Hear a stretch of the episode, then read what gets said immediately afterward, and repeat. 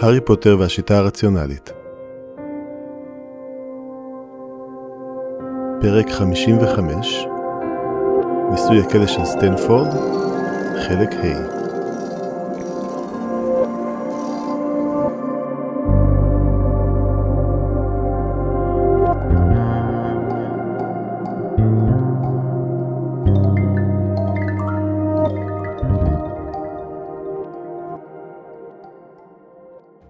במסדרון המצולק והחרב, שהואר באור העמום של מנורות הגז, ילד התגנב פנימה לאיתו, ידו האחת מושטת לעבר הנחש חסר התנועה שהיה הגוף של המורה שלו. הארי היה במרחק של לא יותר ממטר מגופו של הנחש, כשהרגיש זאת לראשונה, מדגדג את קצה התפיסה שלו. כה קלושה, תחושת האבדון. אם כך, פרופסור קווירל בחיים. המחשבה לא גרמה לשום תחושת אושר, רק למעין ייאוש ריק. הארי בכל זאת ילכד בקרוב, ולא משנה איך ינסה להסביר, זה עדיין לא ייראה טוב. איש לעולם לא יבטח בו שוב, הם יחשבו שהוא עומד להיות אדון האופל הבא, הם לא יעזרו לו כשיגיע הזמן להילחם בלורד וולדמורט. הרמיוני תוותר עליו, כנראה אפילו דמבלדור יחפש גיבור אחר. אולי הם פשוט ישלחו אותו הביתה להוריו. הוא נכשל. הארי הביט בגופו השמוט של השוטר ששיתק, בדם המתייבש מהחתכים הקטנים, במקומות החרוכים בגלימות האדומות המעוטרות בדוגמאות מורכבות. הוא היה טיפש. הוא לא היה צריך לשתק את השוטר, הוא היה צריך להישאר עם הסיפור המקורי שלו על זה שנחטף על ידי פרופסור קווירל. ייתכן שעוד לא מאוחר מדי, לחש קול בתוכו. ייתכן שאתה עדיין יכול לתקן את הטעות שלך. האילי ראה אותך, הוא זוכר ששיתקת אותו. אבל אם הוא יהיה מת, אם פרופסור קווירל יהיה מת, אם בלטריקס תהיה מתה, לא יהיה איש שיסתור את הסיפור שלך. לאט, ידו של הארי החלה לעלות, לכוון את שרביטו לעבר השוטר, ו... ידו של הארי נעצרה. הייתה לו תחושה מרוחקת שהוא מתנהג בצורה לא אופיינית לו איכשהו, כאילו היה משהו ששכח, משהו חשוב אבל הוא התקשה לזכור מה זה היה בדיוק. או, נכון, הוא היה מישהו שהאמין בערכם של חיי אדם. תחושה של בלבול ליוותה את המחשבה. הוא לא הצליח להיזכר למה על החיים של אנשים אחרים יש ערך. בסדר, אמר החלק הלוגי שבו, למה התודעה שלי השתנתה בין אז לעכשיו? משום שהוא באזקבן, והוא שכח להטיל שוב את לחש הפטרונוס. נראה כאילו כל דבר שהוא דרש מאמץ עצום, כאילו עצם המחשבה לפעול הייתה מסע כבד מכדי להרימו. אבל להטיל מחדש את לחש הפטרונוס נראה כמו רעיון טוב, משום שהוא עדיין היה מסוגל לפחד מסוהרסנים. ואף על פי שהוא לא הצליח לזכור איך זה להיות שמח, הוא ידע שזה לא מה שהוא מרגיש עכשיו. ידו של הארי עלתה כדי להחזיק את שרביטו לפניו, אצבעותיו נעות לאחיזת המוצא, ואז הארי נעצר. הוא לא הצליח לזכור בדיוק במה הוא השתמש בתור מחשבה שמחה. זה מוזר, זה היה משהו מאוד חשוב, הוא באמת אמור לזכור זאת. משהו שקשור למוות, אבל זה לא שמח. גופו רעד. אזקבן לא הרגיש קר כל כך מקודם, ונראה שהוא מתקרר והולך. כבר היה מאוחר מדי בשבילו, הוא שקוע עמוק מדי, הוא כבר לא יצליח להטיל את לחש הפטרונוס עכשיו, יכול להיות שזו השפעת הסוהרסנים ולא הערכה מדויקת, ציין החלק הלוגי שבו, הרגלים שתוכנתו לכדי רפלקס טהור ולא דרשו אנרגיה כדי לפעול. תחשוב על הפחד של הסוהרסנים כהטיה קוגניטיבית, ונסה להתגבר עליה כמו שהיית מתגבר על כל הטיה קוגניטיבית אחרת. ייתכן שתחושת חוסר התקווה שלך לא באמת מעידה שהמצב חסר תקווה. ייתכן שהיא רק מעידה על כך שאתה בנוכחות סוהרסנים. כל הרגשות השליליים וההערכות הפסימיות הן בחזקת חשודות כעת, שגויות עד שיוכח אחרת. מי שהיה מסתכל בילד החושב, היה רואה שהוא מכמת את מצחו בהבעה מרוחקת, מופשטת, מבולבלת, מאחורי המשקפיים ומתחת לצלקת הברק. ידו נותרה באחיזת המוצא של לחש הפטרונוס, ולא נעה. נוכחות הסוהרסנים מפריעה לחלק בך שמאבד אושר. אם אתה לא יכול לאתר את המחשבה השמחה שלך באמצעות אסוציאציה מנמונית לערך אושר, אולי תוכל להשיג את הזיכרון בדרך אחרת במקום זאת. מתי הייתה הפעם האחרונה שדיברת עם מישהו על לחש הפטרונוס? הארי לא הצליח להיזכר גם בזה. גל מרסק של ייאוש שטף אותו, ובוטל על ידי החלק הלוגי שבו בתור משהו שלא ניתן לסמוך עליו. חיצוני, לא הארי. המשקל העמום המשיך ללחוץ עליו, אבל התודעה שלו המשיכה לחשוב. מחשבה לא דרשה הרבה מאמץ. מתי הייתה הפעם האחרונה שדיברת עם מישהו על סוהרסנים? פרופסור קווירל אמר שהוא כבר מסוגל להרגיש את נוכחות הסוהרסנים, והארי אמר לפרופסור קווירל, הוא אמר לפרופסור קווירל, חשוב על הכוכבים, על איך זה מרגיש לשכוח את עצמך וליפול ללא גוף בחלל. תחזיק את המחשבה הזו כמו מחסום של הלטת הכרה לאורך כל התודעה שלך. בשיעור השני של התגוננות מפני כוחות האופל, ביום שישי, פרופסור קווירל הראה לו את הכוכבים, ופעם נוספת בחג המולד. הוא לא היה צריך להתאמץ הרבה כדי להיזכר בהן, בנקודות האור הלבן הבוערות כנגד שחור מושלם. הארי זכר את הכתם הענני הגדול שהיה שביל החלב. הארי זכר את השלווה. חלק מהקור בקצות גפיו נסוג. היו מילים שאמר בקול ביום שבו הטיל את לחש הפטרנוס לראשונה. התודעה שלו זכרה את הצלילים ואת הדיבור, על אף שהרגשות היו מרוחקים. חשבתי על הדחייה המוחלטת שלי את המוות כחלק מסדר הדברים הטבעי של העולם. לחש הפטרונוס האמיתי מוטל באמצעות המחשבה על ערכם של חיי אדם. אבל ישנם חיים אחרים שעדיין חיים כדי שנילחם עליהם. החיים שלך, והחיים שלי, והחיים של הרמיוני גריינג'ר, וכל החיים שעל כדור הארץ, וכל החיים שמעבר, להגן ולשמור עליהם. אז הרעיון להרוג את כולם, זה לא היה עצמו האמיתי, אלא היו הסוהרסנים מדברים. ייאוש היה השפעתם של הסוהרסנים. כל עוד יש חיים, יש תקווה. העילי עדיין חי. פרופסור קווירל עדיין חי. בלטריקס עדיין חיה. אני עדיין חי. אף אחד לא באמת מת עדיין. הארי הצליח לדמיין את כדור הארץ עכשיו, בינות לשדה זרוע הכוכבים, את הכדור הכחול לבן. ואני לא אתן להם. אקספקטו פטרונום! המילים יצאו מהוססות מעט, וכשדמות האדם נוצרה היא הייתה עמומה תחילה. אור ירח במקום אור שמש, לבן במקום כסוף. אבל היא התחזקה לאט בעוד הארי נושם בקצב שקול, מתאושש. נותן לאור להניס את האפלה מתודעתו, נזכר בדברים שכמעט שכח, ומתעל אותם בחזרה לתוך לחש הפטרונוס. אפילו כשהאור בער בעוצמה מלאה ובצבע כסף פעם נוספת, מאיר את המסדרון באור חזק מזה של מנורות הגז, מגרש לחלוטין את הקור, גפיו של הארי עדיין רעדו. זה היה עד כדי כך קרוב. הארי נשם נשימה עמוקה. בסדר. הגיע הזמן לשקול מחדש את המצב עכשיו, כשהמחשבות שלו לא מועפלות בצורה מלאכותית על ידי הסוהרסנים. הארי בחן מחדש את המצב, עדיין נראה חסר תקווה למדי למעשה. זה לא היה הייאוש המוחץ ממקודם, אבל הארי עדיין הרגיש רעוע בלשון המעטה. הוא לא העז לעבור לצד האפל שלו, והיה זה הצד האפל שלו שהייתה לו היכולת להתמודד עם בעיה ברמה הזו בלי למצמץ. היה זה הצד האפל שלו שהיה צוחק בלעג רק מעצם המחשבה על ויתור, ורק משום שהוא איבד את פרופסור קווירל וננטש במעמקי אזקבאן ונראה על ידי שוטר. הארי הרגיל לא היה מסוגל להתמודד עם משהו כזה בלי למצמץ. אבל לא הייתה שום אפשרות מלבד להמשיך להתקדם קדימה בכל מקרה. אי אפשר להיות יותר חסר תוחלת מאשר לוותר לפני שבאמת הפסדת. הארי הביט סביב. מנורות גז האירו באור עמום מסדרון מתכת, שקירותיו ורצפתו ותקרתו היו מחורצים במקומות מסוימים, מחוררים ומותחים באחרים, והעידו לכל מי שהביט שהתרחש פה קרב. פרופסור קווירל היה יכול לתקן זאת בלי בעיה, אם עדיין היה... ואז תחושת הבגידה הכתה בהארי במלוא עוזה. למה? למה הוא... למה? משום שהוא מרושע, אמרו גריפינדור והפלפף, בשקט ובעצב. אמרנו לך. לא, חשב הארי בייאוש. לא, זה לא הגיוני. עמדנו לבצע את הפשע המושלם. היינו יכולים למחוק את הזיכרון של העילי, לתקן את המסדרון. זה עדיין לא היה מאוחר מדי, אבל זה היה הופך למאוחר מדי אם הוא היה מת.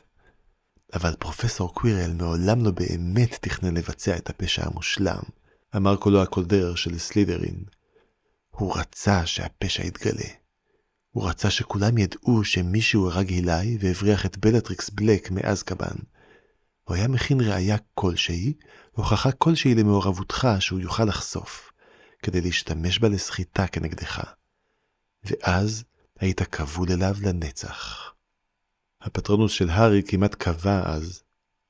לא, חשב הארי. כן, אמרו שלושת החלקים האחרים שלו בעצב. לא, זה עדיין לא הגיוני. פרופסור קווירל בטוח ידע שאפנה נגדו ברגע שאראה אותו הורג הילי, שאפילו ייתכן שאלך ואתוודה בפני דמבלדור, בתקווה לשכנע אותו באמת, שרומתי. ובמונחים של סחיטה, האם זה שהרג הילי בניגוד לרצוני באמת מוסיף עד כדי כך לזה שהבריח את בלטריקס מאזקבן בעזרתי מרצון? היה יותר נבון מצידו לשמור את הראיות למעורבות שלי בפשע הבסיסי, אבל עדיין להעמיד פנים שהוא בן בריתי כל עוד הוא יכול, לשמור את הסחיטה רק עד לרגע שבו היא נחוצה. רציונליזציה, אמר סלידרין. אז למה פרופסור קווירל עשה זאת אם כך? והארי חשב בקמצוץ של ייאוש, יודע, אפילו בעודו חושב זאת, שהוא מונע חלקית על ידי רצונו לדחות את המציאות, ולא ככה השיטה הזו אמורה לעבוד. אני שם לב שאני מבולבל. השתררה שתיקה פנימית.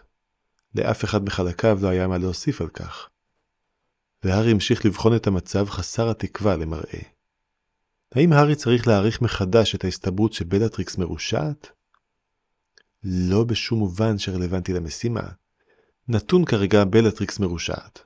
השאלה האם היא הייתה חפה מפשע שהפכה לכזו בעקבות עינוי וביאור הכרה וטקסים נתעבים, או שהיא בחרה בכך מרצונה החופשי, לא הייתה רלוונטית מאוד למצב הנוכחי.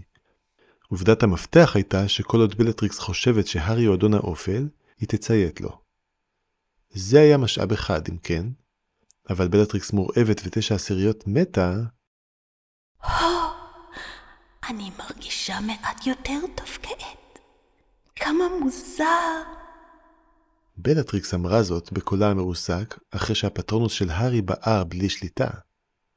הארי חשב, הוא לא הצליח לומר למה בדיוק הוא חשב זאת. יכול להיות שזו פשוט התודעה שלו שממציאה דברים, אבל נראה סביר שמה שהסוהרסנים לקחו ממך לפני זמן רב אבוד לנצח, אבל מה שהסוהרסנים לקחו ממך לאחרונה, לחש הפטרונוס האמיתי יכול להשיב. כמו ההבדל בין לרוקן כוס ובין כוס חצי שבורה. ייתכן אם כן שבלטריקס קיבלה בחזרה את מה שאיבדה בשבוע האחרון. לא זיכרונות שמחים, אלה נאכלו לפני שנים, אבל הקסם והכוח שנשאבו ממנה בשבוע האחרון, ייתכן שקיבלה אותם בחזרה. שווה ערך לשבוע של מנוחה. שבוע לבנות מחדש את הקסם שלה. הארי הביט בצורת הנחה של פרופסור קווירל, אולי מספיק כדי להטיל שחרר. אם להעיר את פרופסור קווירל זה אכן הדבר החכם לעשות. חלק מהייאוש חזר אל הארי. הוא לא יכול לסמוך על פרופסור קווירל. לא יכול לסמוך על זה שלהעיר אותו יהיה חכם. לא אחרי מה שקרה הרגע. הרגע, הארי חשב לעצמו והביט בדמותו המאולפת של העילאי. ייתכן שבלטריקס תצליח גם להטיל לחש זיכרון. זה יכול להיות הצעד הראשון בכל מקרה. זה לא בדיוק יוציא אותם בבטחה מאזקבן, והעילאים ידעו אחר כך שמשהו מוזר קרה. הם עשויים לחשוד בגופה של בלטריקס ולבצע נתיחה לאחר המוות. אבל זה צעד. והאם זה יהיה עד כדי כך קשה להוציא אותם בבטחה מאזקבן? אם יצליחו להגיע לראש אזקבן מהר מספיק, לפני שהעילאי אמור לדווח, לפני שמישהו ישים לב שהוא נעלם, אז הם יוכלו פשוט לעוף מתוך החור שפרופסור קווירל יצר ולהתרחק מספיק מאזקבן כדי להפעיל את מפתח המעבר שהיה אצל הארי. גם להארי וגם לפרופסור קווירל היו מפתחות מעבר, ושניהם היו חזקים מספיק כדי להעביר שני בני אדם עם או בלי נחש. כמו עם העזיבה שלהם את החדר של מרי שהוסתרה פעמיים, פרופסור קווירל לקח מספיק מרווח ביטחון בתוכניות שלו כדי להרשים אפילו את הארי. בלטריקס תוכל לשאת את צורת הנחש של פרופסור קווירל, שהארי לא העז לגעת בה או להרחיף אותה. הארי פנה וצעד בשקט לעבר בלטריקס שהמתינה על המדרגות. הוא הצליח להרגיש את עצמו מתעודד מעט. זה באמת החל להיראות כמו תוכנית טובה, ולא היה שום זמן לבזבז בהוצאתה לפועל. מה לעשות עם פרופסור קווירל, או לצורך העניין עם בלטריקס, לאחר שמפתח המעבר ייקח אותם למקום שבו הם אמורים להעביר את בלטריקס למרפא הפסיכיאטר? טוב, הארי יכול לעבוד על זה בדרך. הארי כנראה יצטרך לתחמן את המרפא כדי שיעשה משהו, וזה ידרוש תחמון רציני, והארי אפילו לא ידע מה הוא רוצה שהוא יעשה. אבל הוא ובלטריקס צריכים להתחיל לזוז עכשיו. הבעיה העיקרית שהארי ראה, בעודו מריץ קדימה במהירות את כל התהליך בראשו, תגיע כשיגיעו לגג. פרופסור קווירל היה אמור להתגנב ולהטיל קונפונדוס על החיישנים שהיו מבחינים במבקרים בסביבה האווירית של אזקבאן, ויגרום להם לראות לולאה של נוף למשך כמה דקות. פרופסור קווירל אמר שהוא לא יכול להנגיז את הפטרונוס של הארי, ואם הם יכבו את הפטרונוס, הסוהרסנים יבחינו שבלטריקס נעלמה, ויזעיקו את העילאים. שרשרת המחשבות של הארי נתקעה. ישנם זמנים שבהם, הו oh, שיט, פשוט לא הספיק. ידיו של לי לא רעדו למרות האדרנלין, בזמן שפתח את הבריחים של הארונית המעלימה, שחיברה את אזקבן לחדר שמור היטב בתוך המחלקה לאכיפת חוקי הקסם. ארונית מעלימה חד-כיוונית כמובן. לחשי ההגנה אפשרו מעט כניסות מהירות לתוך אזקבן, כולן מוגבלות ביותר, ושום יציאות מהירות. לי צעד לאחור, כיוון את שרביטו לעבר הארונית, אמר את הלחש הרמוניה נקטרה פסוס. ושנייה לאחר מכן, דלת הארונית נפתחה בבום, ולתוך החדר צעדה מכשפה כבדת גוף, בעלת לסת מרובעת, שערה המאפיר מסופר קצר על קרקפתה. היא לא ענדה שום סימן דרגה, כפי שלא ענדה שום תכשיט או קישוט אחר. היו אלה גלימות עילאים רגילות שמצאה לנכון להתעטר בהן. המנהלת אמיליה בונז, ראש המחלקה לאכיפת חוקי הקסם והמכשפה היחידה במאחק, המחלקה לאכיפת חוקי הקסם, שנאמר עליה שמסוגלת להביס את עין הזעם מודי בקרב הוגן. לא שמישהו משניהם נלחם בצורה הוגנת. לי שמע שמועות שאמיליה יכולה להתעתק בתוך גבולות מאחק, וזה היה מסוג הדברים שהניבו שמועות כאלה. הוא הפעיל את האזעקה לפני פחות מחמישים שניות. עלו לאוויר! עכשיו! אמיליה נבחה מעבר לכתפה על שלישיית העילאיות שבאה בעקבותיה עם מטאטי משטרה. הם בטח נמחצו שם בפנים בזמן שחיכו שלי יפעיל את הארונית. אני רוצה עוד כיסוי אווירי על המקום הזה! ותוודאו שאתן מפעילות את הלחשים נוגדי ההנגזה שלכן! ואז ראשה פנה לעברו. דווח, חיילי האם אנחנו כבר יודעים איך הם נכנסו? שלישיית עילאים נוספת נושאת מטאטים, התממשה בארונית המעלימה וצעדה בעקבותיהן בזמן שלי התחיל לדבר. ואז באה שלישיית קוסמי עילית בלבוש קרב מלא. ואז עוד שלישיית קוסמי עילית. ואז עוד צוות מטאטים. דמותה המצומקת של בלטריקס בלק נחה ללא תנועה על המדרגות כשהארי הגיע אליה, עיניה עצומות. וכשהארי שאל בלחישה קרה וגבוהה אם היא ערה, הוא לא קיבל שום תשובה. אבית מהירה של פאניקה נסתרה על ידי המחשבה שפרופסור קווירל אילף אותה כדי למנוע ממנה לשמוע את המשרת המתרפס של אדון האופל, הופך לפושע קשוח ואז לקוסם קרב מומחה. וטוב שכך, משום שכך היא לא שמעה את קולו של הארי אומר אקספקטו פטרונום. הארי הפשיל את ברדס הגלימה, כיוון את שרביטו אל בלטריקס ולחש בעדינות ככל שהצליח, שחרר. מהצורה שבה גופה של בלטריקס התעוות, הארי לא חשב שהצליח לעשות זאת בעדינות מספקת. העיניים הכהות והשקועות נפקחו. בלה יקירתי, אמר הארי בקול הקר והגבוה, חוששני שנתקענו בבעיה קלה. האם התאוששת מספיק כדי לבצע קסמים קטנים? השתררה שתיקה, ואז ראשה החיוור של בלטריקס הנהן. טוב מאוד, אמר הארי ביובש. לא אבקש ממך ללכת ללא סיוע, בלה יקירתי. אבל חוששני שאת מוכרחה ללכת. הוא כיוון את שרביטו לעברה. וינגרדיום לביוסה. הארי הפחית את זרימת הכוח למשהו שיוכל לשמר לזמן מה, וזה עדיין הרים בטח שני שליש ממשקל גופה. היא הייתה רזה. לאט, כאילו לראשונה מזה שנים, בלטריקס בלק דחפה את עצמה ונעמדה על רגליה. אמיליה נכנסה לחדר המצב. היילי לי וגרית הכסף שלו עוקבים אחריה. היא סובבה את מחולל הזמן שלה ברגע ששמעה את האזעקה, ובילתה שעה מתוחה בהכנת כוחותיה לכניסה. אי אפשר ליצור לולאות זמן בתוך אזקבן עצמו. העתיד של אזקבן לא יכול לקיים אינטראקציה עם העבר שלו. אז היא לא הייתה מסוגלת להגיע לפני שמאחק קיבלו את ההודעה, אבל היא אמורה הייתה להגיע בזמן. עיניה פנו ישירות לגופה ללא הגלימה, שנראתה מתה למדי וריחפה מעבר לחלון הצפייה. איפה בלטריקס בלק? דרשה אמיליה, לא מראה פחד בפני יצור הפחד. אפילו דמה שלה קפא לרגע, כשהגופה פתחה את פיה וגרגרה לא יודע. הארי הביט, שוב בלתי נראה לגמרי, כשבלטריקס נשענת מטה לאט. הרימה את שרביטו של פרופסור קווירל, בו הארי לא העז לגעת, והתיישרה שוב לאט. ואז בלטריקס כיוונה את שרביטה לעבר הנחש, ואמרה, קולה מדויק על אף שעדיין היה לחישה, שחרר. הנחש לא זע. בלטריקס שאלה אם לנסות שוב. לא, אמר הארי. הוא בלע את תחושת הבחילה. הארי החליט שלעזאזל עם הכל, הוא ינסה להעיר את פרופסור קווירל, אחרי שהבין שהסוהרסנים בוודאי כבר הזעיקו את ההילאים. קולו הגבוה והקר המשיך. לא מוטרד.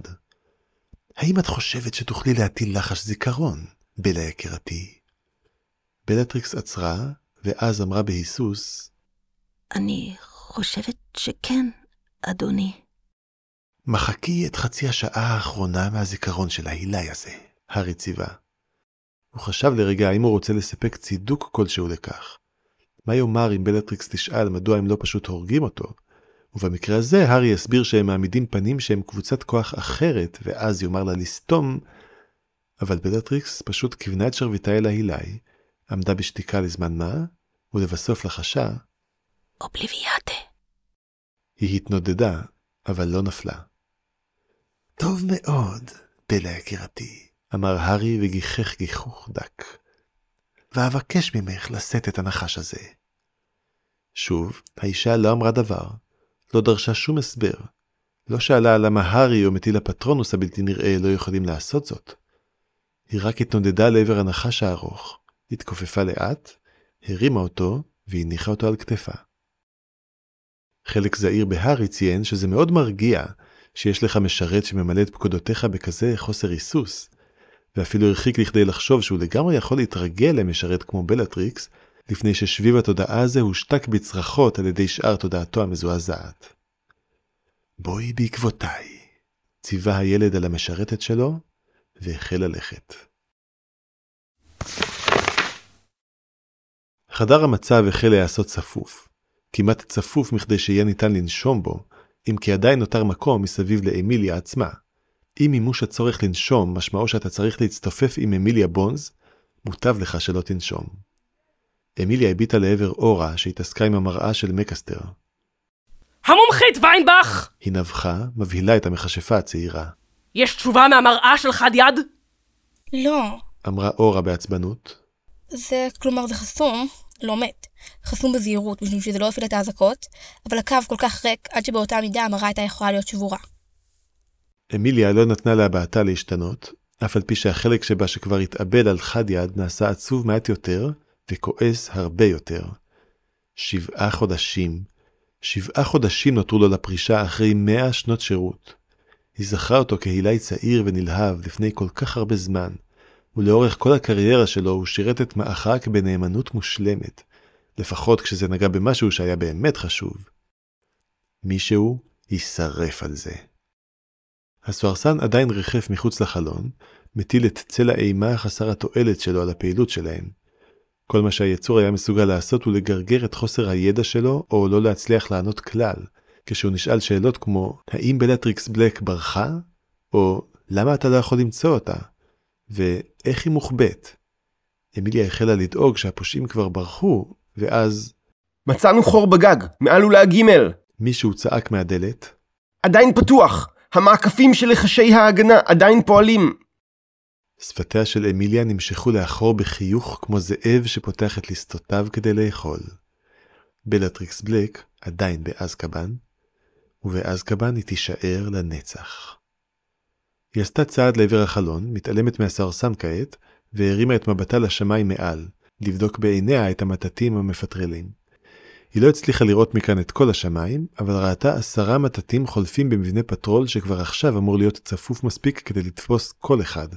אם כי היא בהחלט התכוונה לעלות לאוויר כל מטאטא שתוכל. העילאים שלה היו מצוידים במטאטי המרוצים המהירים ביותר בשוק, הנימבוס 2000, ולאנשים שלה לא יהיו מרדפים כושלים. אמיליה פנתה מהחלון וכימתה את מצחה. החדר נעשה צפוף במידה מגוחכת, ושני שלישים מהאנשים האלה לא היו צריכים להיות פה, הם פשוט רצו להיות קרובים למרכז העניינים. אם היה משהו שאמיליה לא יכלה לסבול, זה אנשים שעשו את מה שהם רוצים במקום את מה שצריך לעשות. בסדר.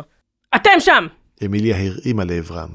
תפסיקו להסתובב פה ותתחילו לאבטח את הקומה העליונה של כל לולאה! נכון, היא אמרה למבטים המופתעים שלהם, כל השלוש! הם יכולים לחפור מנהרה דרך רצפה או תקרה כדי לעבור ביניהן, למקרה שלא הבנתם את זה! אנחנו נרד קומה אחרי קומה, עד שנתפוס אותם. אני אקח את לולאה ג' סקרימג'ר, אתה על ב'. היא נעצרה, ואז נזכרה שעין הזעם פרש בשנה שעברה. את מי יכולה... שקלבולט, אתה על לולאה א'. קחו איתכם את הלוחמים האחרים החזקים ביותר. תבדקו כל קבוצת תאים שאתם חולפים על פניה. תבדקו מתחת לשמיכות. תטילו את כל לחשי הגילוי בכל מסדרון. איש לא עוזב את אזקבן עד שהפושעים נתפסים. איש! ו... אנשים הביטו באמיליה בהפתעה כשקולה דעך. הפושעים המציאו דרך כלשהי למנוע מהסוהרסנים למצוא את בלטריקס בלק. זה אמור להיות בלתי אפשרי. המחשבה הקפיאה את דמה. זה כמו... אמיליה נשמה נשימה עמוקה והמשיכה לדבר בקול הפלדה של מפקדת. וכשאתם תופסים אותם, תוודאו שהם הפושעים המזורגגים האמיתיים ולא האנשים שלנו שהוכרחו לשתות פולימיצי. כל מי שמתנהג מוזר, תבדקו אם הטילו עליו קללת אימפריוס. תשמרו על קשר עין אחד עם השני כל הזמן. אל תניחו שמדי הילה עם משמעותם מישהו ידידותי אם אתם לא מזהים את פניו. היא הביטה במומחית הקשר, תיידעי את המטאטאים. אם אחד מהמטאטאים נפרד מהשאר בלי סיבה, חצי מהם הולכים לרדוף אחריו, בזמן שהשאר ממשיכים לפטרל. ותשנו את ההרמוניות של כל מה שניתן לשינוי. ייתכן שהם גנבו את המפתחות שלנו. ואז היא פנתה חזרה אל החדר. שום הילי לא נקי מחשד. אלא אם כן, לא נותרה לו משפחה שניתן לאיים עליה. היא ראתה את זה, את המבטים הקרים שעולים על הפנים המבוגרות. ראתה את חלק מהעילאים הצעירים מתכווצים, וידעה שהם הבינו. אבל היא אמרה זאת בקול רם, רק ליתר ביטחון. אנחנו נלחמים במלחמת הקוסמים הישנה היום. כולם. זה שאתם יודעים מי מת, לא אומר שאוכלי המוות שכחו את התכסיסים שלו. עכשיו צאו! הארי הלך בשתיקה לאורך מסדרון אפור המואר באורה של מנורת גז. בלתי נראה לצידה של בלטריקס והצורה הכסופה שעקבה אחריהם. מנסה לחשוב על תוכנית טובה יותר. בהתחלה, כשהבין שהעילאים כנראה יודעים כבר, ושיתרה מזאת, פרופסור קווירל לא מתעורר, המחשבות שלו באמת קפאו אז לשנייה אחת. ואז נשארו קפואות, אפילו כשהוביל את בלטריקס למטה כדי לקנות כמה זמן שיוכל. העילאים, כך חשב הארי, יתחילו למעלה וירדו למטה קומה אחר קומה. העילאים יכולים להרשות לעצמם לנוע לאט ובזהירות. הם ידעו שלתרפם אין דרך להימלט. הארי לא הצליח לחשוב על דרך להימלט. עד שהארי אמר לעצמו, טוב, מה אם זה היה רק משחק מלחמה? מה הגנרל כאוס היה עושה? ובעקבות זה הגיעה תשובה מיידית. ואז הארי חשב, אבל אם זה עד כדי כך קל, למה איש לא ברח מאזקבן לפני כן? ואחרי שהבין את הבעיה האפשרית, בסדר, מה גנרל כאוס יעשה בקשר לזה? ובעקבות זאת, גנרל כאוס חשב על תיקון לתוכנית הראשונה שלו. זה היה... זה היה הדבר הכי גריפינדורי ומטורף שהארי עשה מעודו. אז עכשיו הוא ניסה לחשוב על תוכנית טובה יותר, ולא הצליח. בררן, בררן, בררן, אמר גריפינדור. מי זה היה שהתלונן על זה שאין לו שום תוכנית לפני דקה? אתה צריך לשמוח על זה שחשבנו על משהו בכלל, מר אנחנו אבודים עכשיו. אדוני, בלטריקס לחשה בהיסוס, בעודה מנווטת במורד גרם המדרגות הבא. האם אני חוזרת לתא שלי, אדוני? המוח של הארי היה מוסך, אז לקח לו זמן מה לעכל את המילים, ואז עוד רגע כדי לעכל את האימה, בעוד בלטריקס ממשיכה לדבר. אני... בבקשה, אדוני, עדיף מאוד למות. קולה אמר, ואז בקול קטן יותר, לחישה שבקושי נשמעה, אבל אחזור אם תבקש ממני, אדוני. אנחנו לא חוזרים לתא שלך, לחשש קולו של הארי בצורה אוטומטית. דבר ממה שהרגיש לא ניכר בפניו. הם, אמר אפלפף, האם באמת חשבת הרגע, את צריכה לעבוד בשבילי, אני אעריך אותך יותר? אפילו אבן הייתה מגיבה לנאמנות כזו, חשב הארי. גם אם אני זוכה לה בטעות, אני לא יכול שלא... היא הרוצחת והמענה הנאמנה של אדון האופל, והסיבה לנאמנות שלה היא שילדה תמימה נשברה לרסיסים ושימשה כחומר גלם כדי ליצור אותה, אמר אפלפף. שכחת? אם מישהו מגלה לי כזו נאמנות, אפילו בטעות, יש בי חלק שלא יכול שלא להרגיש משהו. אדון האופל היה מרושע זו לא מילה חזקה מספיק, הוא בטח היה ריק אם הוא לא העריך את הנאמנות שלה, מלאכותית או לא. לחלקים הטובים יותר של הארי לא היה הרבה מה להגיד על זה. ואז הארי שמע זאת. זה היה חלוש, וזה הלך והתחזק בכל צעד שעשה קדימה. כל אישה, מרוחק, לא ברור, אוזניו התאמצו להבין את המילים בצורה אוטומטית. בבקשה, אל... לא התכוונתי. אל תמות. ואז המוח שלו הבין את מי הוא שומע, וכמעט באותו רגע הבין מה הוא שומע. משום שפרופסור קווירל לא היה שם כדי לשמור את השקט, ואזקבן לא היה שקט למעשה. קלוש היה כל האישה, שחזר ואמר, התכוונתי. בבקשה, אל תמות. לא, לא התכוונתי. בבקשה, אל תמות. זה התחזק עם כל צעד שהארי עשה, הוא הצליח לשמוע את הרגש במילים כעת, את האימה, את החרטה, את הייאוש של לא, לא התכוונתי. בבקשה, אל תמות. הזיכרון הגרוע ביותר של האישה חוזר שוב ושוב. לא, לא התכוונתי. בבקשה, אל תמות. הרצח ששלח אותה לאזקבן, לא, לא התכוונתי. בבקשה, אל תמות. היא נשפטה על ידי הסהרסנים לראות את זה שרצחה, מת ומת ומת בלולאה חוזרת אינסופית. אם כי היא בטח הגיעה לאזקבן לאחרונה, בהסתמך על כמות החיים שנותרו בקולה. ואז הארי חשב שפרופסור קווירל חלף על פני הדלתות הללו, שמע את הקולות הללו, ולא הסגיר ולו סימן קל שהוא מוטרד. הארי היה קורא לכך הוכחה ניצחת לרוע, אם שפתיו של הארי עצמו לא היו שותקות בנוכחותה של בלטריקס, ונשימתו לא הייתה נותרת רגילה, בעוד משהו בתוכו צרח וצרח וצרח. הפטרונוס התחזק. לא חסר שליטה, אבל הוא התחזק, עם כל צעד שהארי עשה קדימה. הוא התחזק עוד כשהארי ובלטריקס ירדו במדרגות.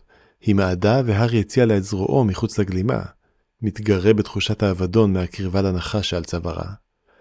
הבעה מופתעת הופיעה על פניה, אבל היא קיבלה אותה ולא אמרה דבר. זה עזר להארי להיות מסוגל לעזור לבלטריקס, אבל זה לא היה מספיק. לא כשראה את דלת המתכת העצומה במרכז המסדרון של הקומה הזו.